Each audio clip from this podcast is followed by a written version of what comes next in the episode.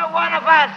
A loving cup, a loving cup. We accept a one of us. We accept a one of us. Gooba gobble, gooba gobble. We accept her, we accept her. Google gobble, Google gobble. One of us. One of us. Google gobble. They're going to make you one of them, my peacock.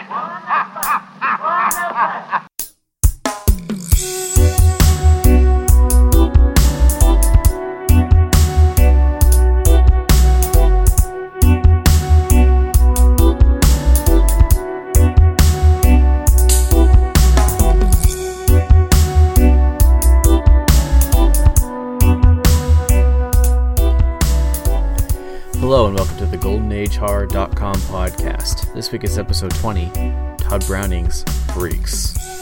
Sorry about the echo if you can hear it. Remember to stay tuned after the show for more information or check out our website www.goldenagehorror.com.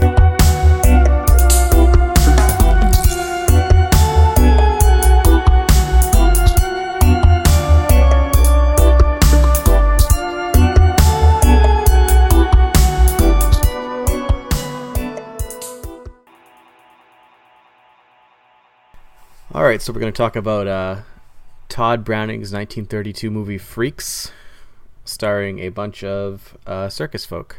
Yes. What did you think of Freaks? Um, I thought it was very unique. Pretty much Yeah. like all the way. I don't think. I don't know if there ever been another movie like it, or if there was one like it before. Well, in what sense? Just like from like casting, like the, the well, the for the fierce authenticity of the casting. First of all, Yeah. that seems unlikely.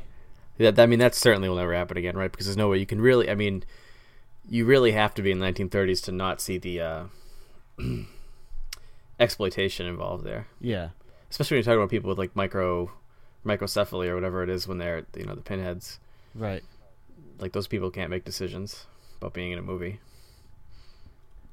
Yeah. So, so clearly that yeah, in that sense, there'll be never be another freaks. Plus, there's no there's no freak shows really anymore either. No. It's a Are really they- interesting choice to go to after Dracula. Yeah.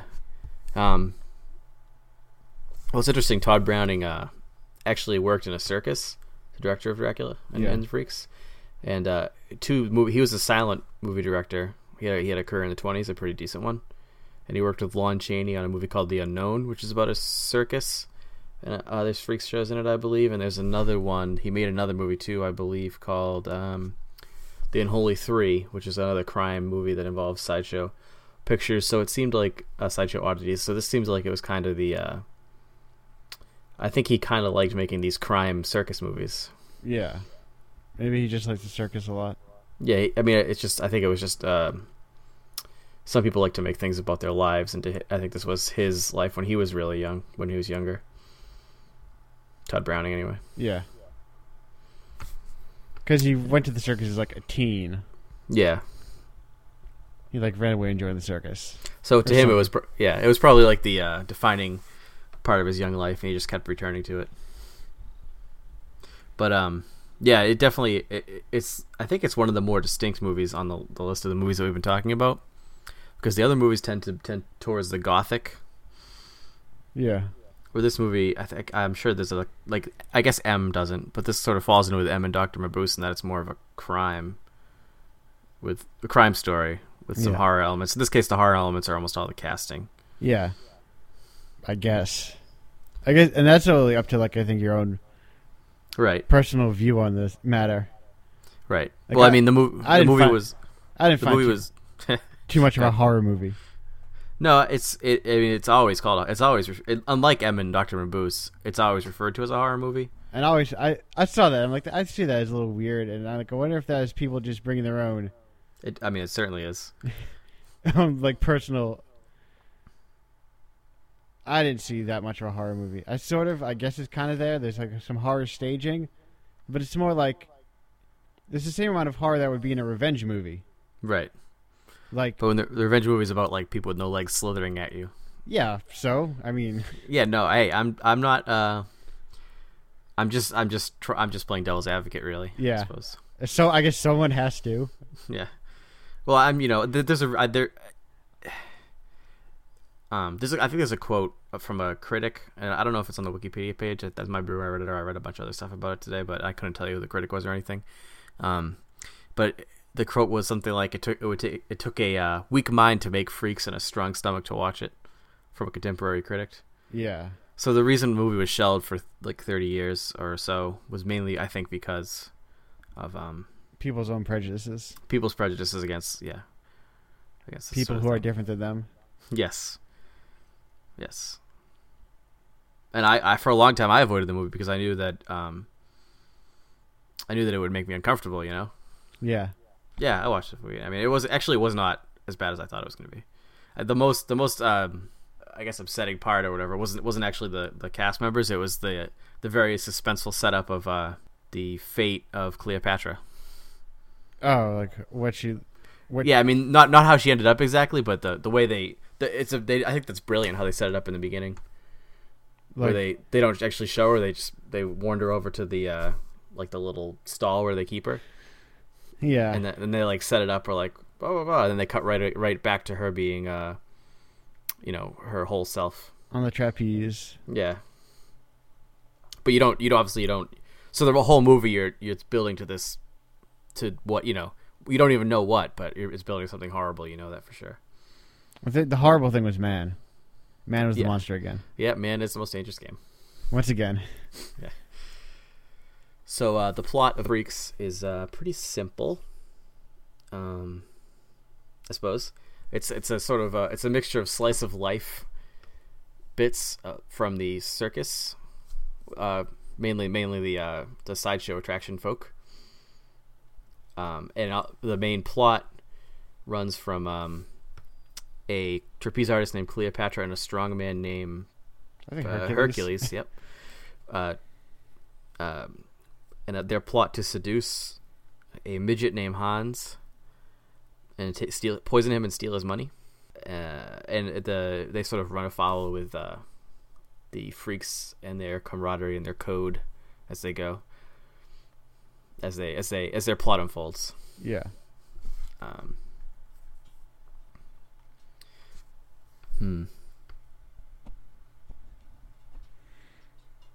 hmm. So yeah, the, the movie's got some very uh, iconic moments in it. Mostly like the table part. Yeah, the table part, the the uh, we accept you, we accept you, one of us, Yeah. the loving cup. Especially the one of us part, I think. Mm. Well, isn't there? What's, what is the other part? What, what is the? Uh, um, I don't remember. There's, they say something. They says like a nonsense word that goes with it, isn't there? Like Google Gabble Yeah, yeah, yeah, yeah. That's or it. Gabble Google. yeah. Yep. From the, I just, I always, uh, the Ramon song "Pinhead" is always what comes to mind there. Yeah, like for the it's, that almost comes off as a weird part for most of the movie. Just tends to portray them as regular people who happen to be like not have a torso Yeah, or only a torso. yeah. There's an that armless, legless guy who ru- who's, who smokes a cigarette Yeah, and apparently uh, rolled it as well. yeah. They're just like that whole scene is like him smoking a cigarette while they just kind of go about their business. I guess that guy fathered five children. Good for him. Certainly. Like like like you know that part's just like them talking about like circuit. They're just talking about they're talking shop. Mm-hmm. They're not like you know wringing their hands and like menacing at the camera. Right. I mean, they're not. I- They're not the, mo- villains. Yeah, the, and the movie doesn't make them the villains, or doesn't. I don't think the movie intends to make them the villains. Definitely, the villains are Cleopatra and Hercules. Yeah, the murderers. Yeah, for sure. Although there is that the, the moment at the end, things are uh, uh, inverted when the freaks take their revenge on Cleopatra and Hans, for sure. Yeah, but that's just that's just like a revenge movie. That's not. It is a revenge movie, but they're certainly, uh, you know, calling them good guys is a little more questionable, right? Right. Well, there's there's more like there's menace, you know. Mm-hmm. It's not. Well, I, I think it was intended to be horrifying as well, especially Yeah. like what we talked about before, like the people without legs and stuff uh, working their way through the mud. things like that. Like it's very um, it's it's meant to be unsettling for sure. And I think, I think all revenge films are meant to be unset eventually, because you need to turn it on the Yeah. antag- the like the antagonist is typically in the position of power. They need to eventually lose their position of power and be in a weak spot. So in a sense, it's often portray- like portrayed from the like the audience is seeing it from their perspective. The audience has to feel like a sense of horror, even if it's from people they were comfortable with mo- most of the movie. Yeah, yeah, yeah. So this movie was uh, it basically disappeared for thirty years. Um, it was such a it was a giant failure, apparently. Oh, really? yeah, uh, not nine- not not the follow up to Dracula that um, Paramount or whomever whomever had in mind. I don't believe this is Universal, but maybe it is. Not the um, 1930s crowd pleaser he was hoping it would be. Yeah, Uh, it's, it's MGM. No, it is. It was not. Um, actually, they cut it after they screened it once, and they cut about thirty minutes from it after that, and that thirty minutes is lost. But there's some interesting stuff in there. Um, I guess there's the part where um, the e- the end is the end scene. The the revenge scene is is extended Uh, so that uh, you see more of um, you see like them converge on Cleopatra after a tree falls on her or something. Also, there's a scene afterwards of Hercules singing uh, soprano. okay. So the implication is they they uh, castrated him. Yeah. Um, and the the ending bit with uh, where uh, Hans and Frida is that her name Yes. are reunited. That was done after the fact as well. So it just originally it was an even grimmer ending, or a much grimmer ending, I suppose. Yeah. Uh, and it just seemed like it was too much for contemporary audiences. the whole, the whole uh, kit and caboodle. That makes sense. Mm-hmm.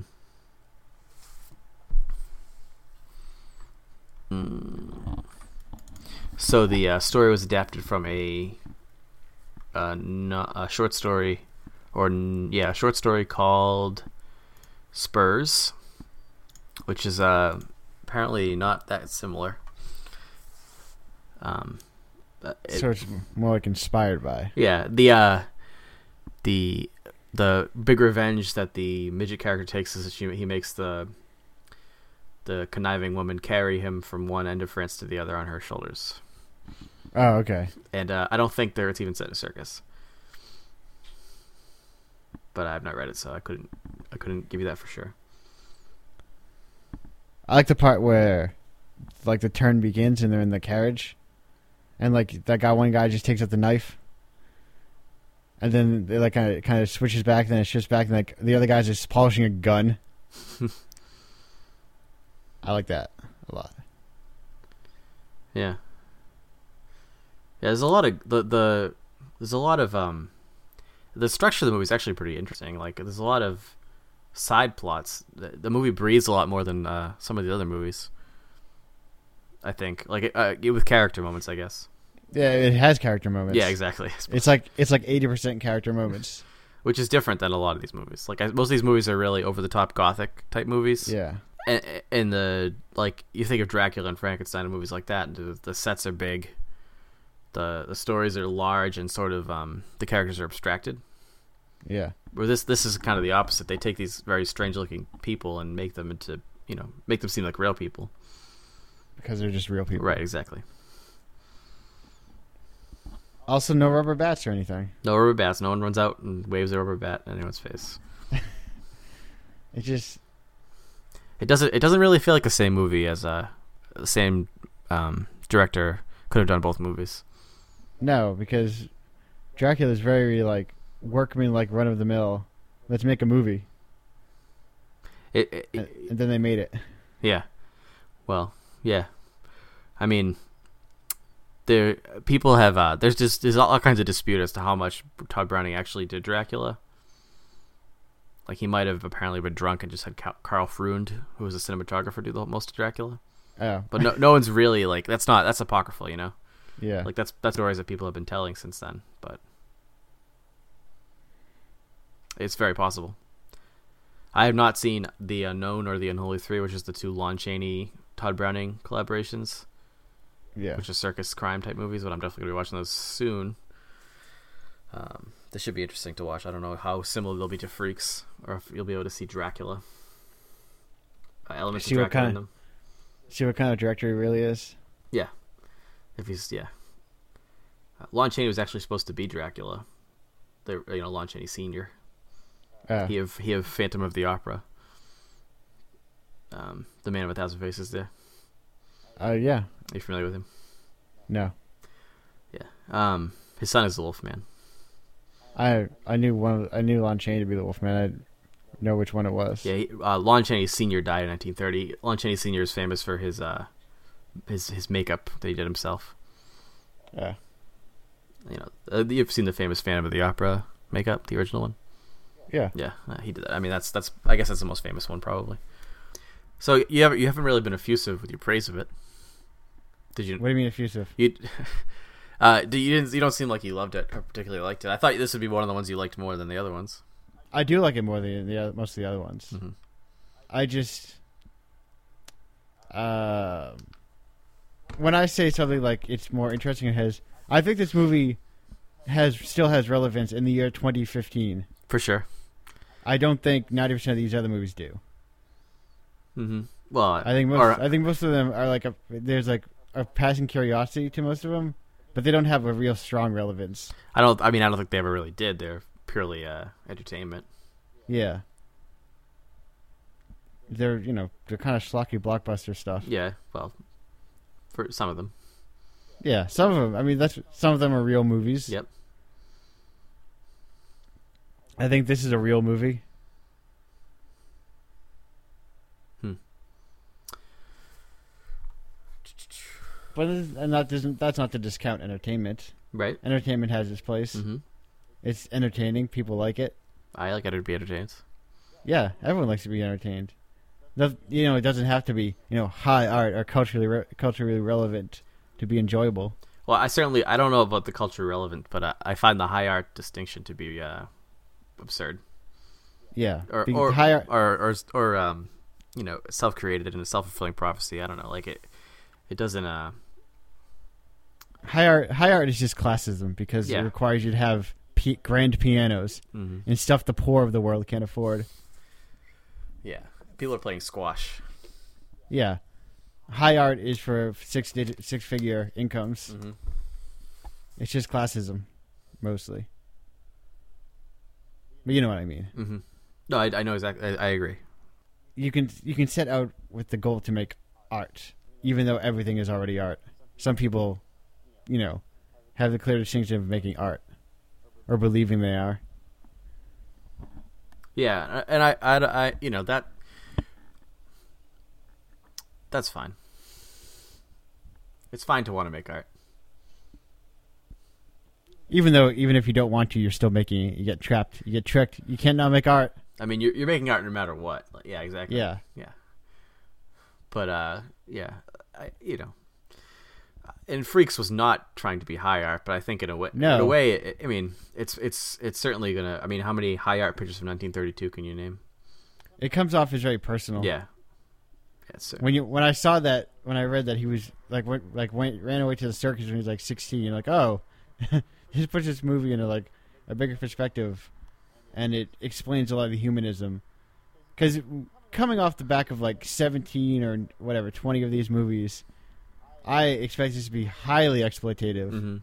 and just like oh I, w- I was expecting to get really uncomfortable watching this Yeah. because of the like the treatment that the people would receive Yeah, and maybe that that plays into my like unconscious desire not to want to see this movie for a long time. yeah i thought i was gonna be really uncomfortable like you know like and you get afraid of the movie's just gonna be racist like constantly yeah, yeah, I, I, That's yeah. the same kind of place of fear Just constantly pits of um, you know mentally challenged people hurting hurting themselves or something. yeah but, uh, or just being sh- shot with like a slow menace yeah, but uh, it, it actually like that ends up not being even really an issue when you watch the movie. No, they're portrayed very just. I mean, that is part of their identity, obviously, Mhm. but it shows that they, you know, they still function. They're just like They're getting by the best they can. they're just people. Yep. Maybe, hey, you know, a, no legs, no arms, still got smoke, you know. and I think it does a very good job of doing that, which is a massive compliment for this movie. Mhm. especially given the time period in which it was made. Yeah.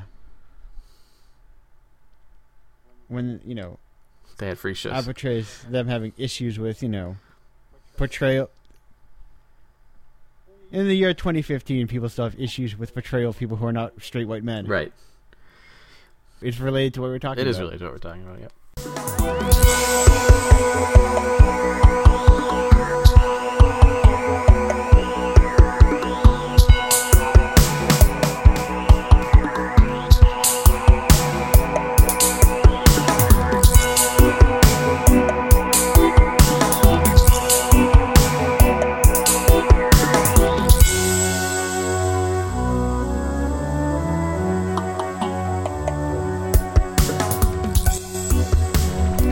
Thanks for listening to episode 20 of the GoldenAgeHorror.com podcast. You can visit our website for more information, articles, and show notes.